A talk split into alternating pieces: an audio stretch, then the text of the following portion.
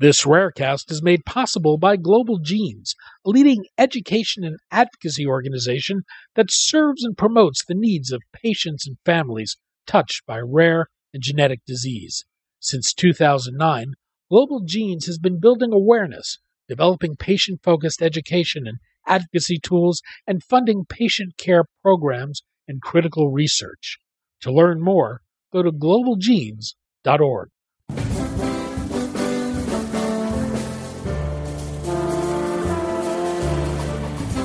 I'm Daniel Levine, and this is Rarecast.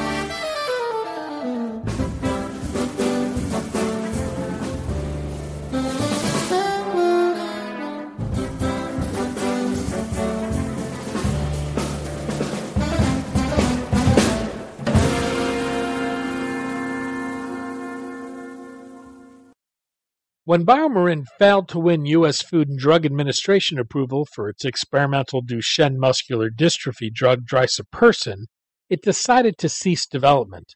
Though there were concerns about both the safety and efficacy of the drug, there were patients who participated in the clinical trials who felt they had benefited from it. Cure Duchenne established CD Access, a new nonprofit that negotiated a novel agreement with BioMarin to get control of the existing supply of drisapersen, which the nonprofit is now distributing to patients in Canada who participated in the clinical trials. We spoke to Debra Miller, CEO and founder of Cure Duchenne and CD Access, about the program, how it works, and whether it serves as a model for getting other similar drugs to patients in the future. As a matter of disclosure, BioMarin is a client of Levine Media Group, the producer of this podcast.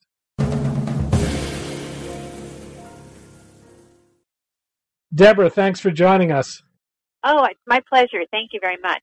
We're going to talk about Duchenne muscular dystrophy, a special access program for Duchenne patients in Canada who participated in a clinical trial to receive a drug that failed to win regulatory approval, and, and whether the CD access program may serve as a model for other drugs in the future. Let's start with some context, though. For people not familiar with Duchenne, what is it? How rare is it? What's the prognosis for patients today? And what therapies are available? So, Duchenne muscular dystrophy affects mostly boys, and it um, affects about one out of every 5,000 male births. So, it's one of the larger rare diseases. It's a degenerative and progressive muscle disease so the, the boys are born, for the most part, seeming pretty normal, and then they start missing milestones of development. And um, many times they're, uh, they lose the ability to walk by 10 or 12 years old. And in the late teens, require um, help for normal things like feeding and brushing your teeth. Um, and historically, the life expectancy has been between 18 to 25 years, but due to better care and more knowledge about cardiac care and respiratory care, um, that that life expectancy has been expanded. Your organization, Cure Duchenne, funds promising therapies through a venture philanthropy model. You were one of the backers of Prosensa, which was eventually acquired by BioMarin. The company was developing a so called exon skipping drug for Duchenne. What led to the investment in Prosensa, and what did that investment mean to the company? So this was back 2004, and we had really just opened the doors of the organization. And we were doing um, our due diligence with our scientific advisors, trying to find the, the best research that might make a difference for this generation of boys, including our son Hawkins. And exon skipping was pretty novel back then for the treatment of Duchenne. And it really was one of the few things that showed promise. So we invested $1.3 million um, into Prosensa when they were just a very, very tiny startup organization.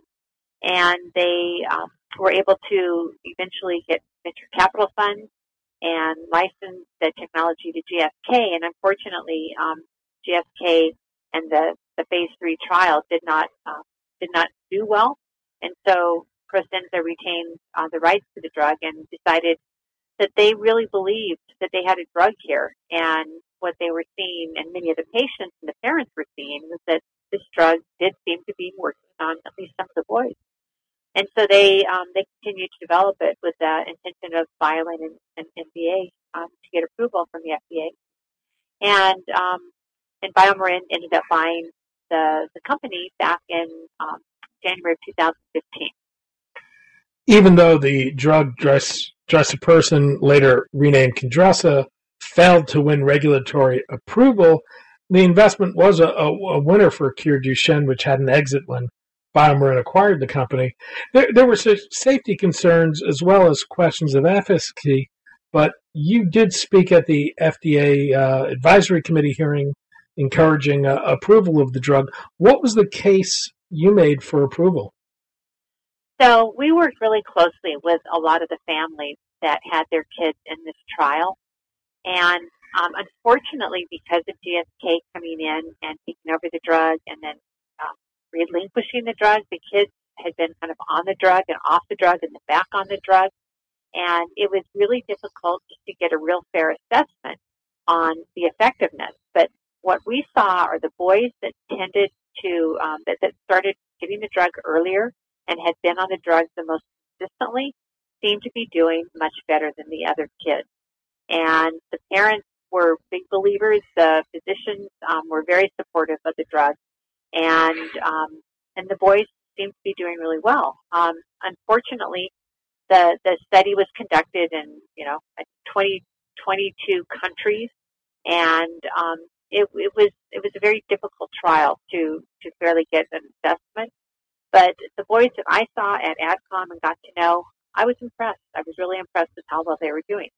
There were some safety concerns, uh, mostly with um, skin injection site reactions, and some of them, you know, they they, they ran the, the spectrum from zero um, side effects there to some extremely serious uh, skin skin infections and reactions. Um, fortunately, um, you know, IV administration eliminates that, and but because because the trial was conducted under a certain protocol, they couldn't go back and redo it um, and, and change the treatment procedure. Well, what is CD access? So, so because we felt so strongly that this drug should have been approved, and we had families um, around the world that were devastated when um, when they failed to meet FDA approval and EMA approval. Um, we we had many families coming to us just saying, "This can't happen again to my kid." Um, we've been through this once before. We saw we saw our son doing better and then declining when he's pulled off the drug, and we just can't go through that again. So um, we, you know, had, had worked with with BioMarin and asked them if there was a possibility that they could continue treating the kids that were on the trial, and it was not a possibility for them, um, just for for a lot of different reasons um, as, as most companies um, would, would find themselves in the same position. And so we, we I, I'm not sure whether they offered or we, we asked, but we basically went through a year procedure of setting up a company. It's a, it's a nonprofit organization called CD Access, which we um, we we put a lot of blood, sweat, and tears into developing the infrastructure and everything from insurance to pharmacovigilance to shipping to storage to just you know more things that I ever knew went into storing and delivering drug, and not not only that, but but talking with a clinician. And then um, in 2016, when Sarepta's drug Eteplirsen got approved, um, BioMarin made the decision, and, and wisely, that they did not want to be in a competitive situation where there is um, an approved drug, and that they very graciously stepped out and said, um, "This is Sarepta has an approved drug, and that's what the kid should be on. And so at that point, they said, um, you know, that CD Access could deliver the drug to patients outside of the U.S. And so basically what they did is they, they transferred their drug supply to Cure or excuse me, to CD Access, and we now are the, um, the, the, the deliverers of the drug um, to these patients in Canada. And Canada was the first the first geography to address um, for a lot of reasons. The we, we knew the patients there, and um, Health Canada was was actually very easy to work with. They have a, a program called Special Access Program, which um, I don't know that they've done something exactly of the sort, but um, they were very extremely easy to work with. The clinicians were very open, and the patients were just very grateful to get back on drugs. Are you aware of any other program that's tried something like this before, or are you chartering new territory? I don't know if anybody else has done this. I mean, there's you know there's compassionate use programs, but normally um, either expanded access or compassionate use or when there's a drug that's either in development or um, approved and you know off label. I don't know that there is um, a model where there's been a drug that had ceased to be under development, um, and and that was part of the problem. That was part of the challenge. Is um, you know working with regulators and clinicians when when there's not a development plan for this drug. But I think the the families were strong enough in their and their um, outreach to clinicians that, that Health Canada um, agreed to, to let these kids have the drug. Cure Duchenne is obviously interested in, in seeing treatments reach patients, but this doesn't exactly seem like a, a natural evolution for what you do. Uh, uh, what was the internal discussion? How did it come about? Well, yeah, it is. It is a little different. However, you know, our mission is to, you know, save these kids and do what we can to get treatment to them. And I really can't think of anything more important for an advocacy organization to do than actually deliver drugs to the kids that it can help. So, you know, we've done a lot of things at Cure Duchenne that I'm I'm proud of.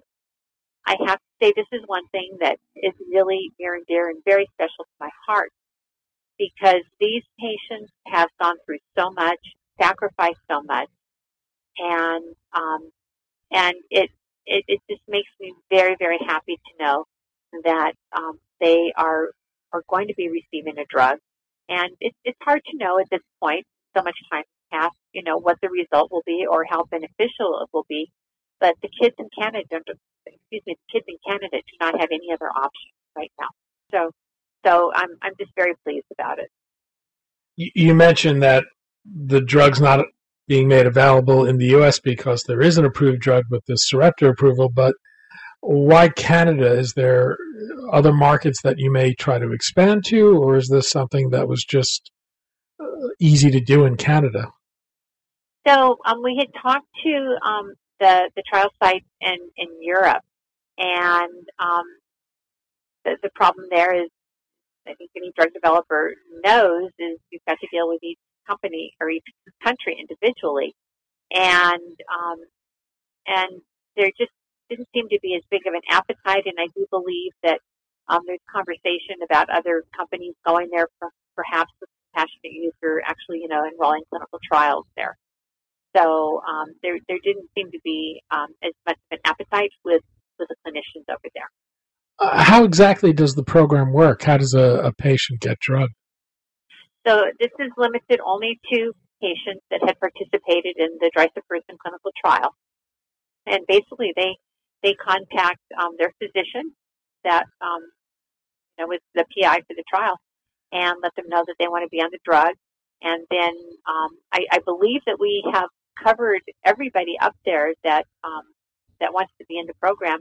And we already have two clinics online that are actually treating patients. We are delivering drug, I think, in the next week or so to a third site. And then there's a, a fourth site that we have yet to open that should be coming online very soon. Well, BioMarin discontinued development of the drug, as you mentioned, it's no longer producing it.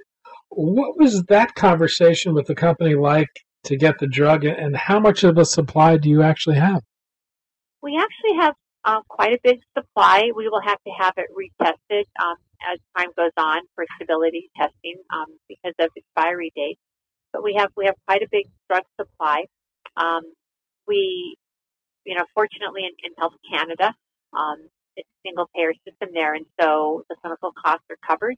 The the drug is free of charge, so there's no there's no cost to the patient, and um, so it's it's just a, a very very wonderful situation.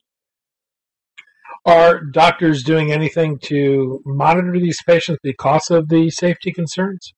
Oh yes, yes. There's a whole whole protocol of safety testing, um, blood tests, urine um, monitoring. We have um, a company that is doing all the pharmacovigilance, that is doing a formal re- formal reporting system. So um, we're, you know, we we they, the, the physicians have treated these boys for a long time and were part of the clinical trial have a long history of working with this drug and um, absolutely know which which safety signals to look out for.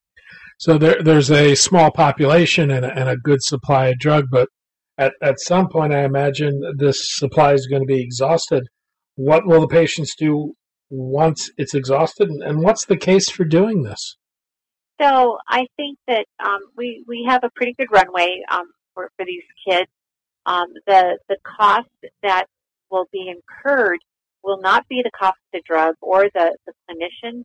The expensive part of for finding will be um, maintaining the supply through the storage, the shipping, the stability testing. And for that, we will be needing to go out and do some fundraising probably starting next year. But in terms of, of the, the case for doing this, is it to buy these patients time ultimately? Yes, absolutely. I mean, so this drug was never believed or thought that it was going to be a cure by any means, but something that would hopefully slow down the progression of the disease.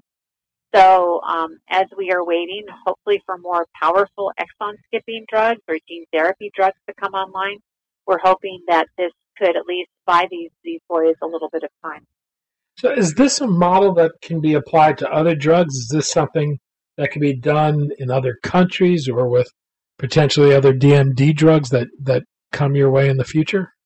Absolutely. Um, like I said, it, it, it was a full time job practically on top of everything else to set up this structure. There was a lot more to it than I anticipated, but we've, we've gone through it and we do have a structure and an entity set up that we, we do have the, the, the capability of taking on other drugs to distribute um, should that need arise. Debra Miller, CEO of Cure Duchenne and CD Access. Debra, thanks so much for your time today. Okay, thank you so much.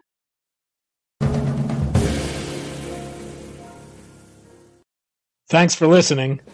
For more information about rare disease and to connect to the rare disease community, go to globalgenes.org. To keep up on the latest news and trends affecting the rare disease community, be sure to visit raredaily.org. You can subscribe to the Rarecast RSS feed through raredaily.org or through SoundCloud, iTunes, Stitcher, or your preferred podcast manager. The Rarecast is produced for Global Genes by the Levine Media Group. You can also find our podcast, The Bio Report, on these popular podcast sites. Our theme music is composed by Jonah Levine and performed by the Jonah Levine Collective. We'd love to hear from you. Drop us a note at danny at levinemediagroup.com.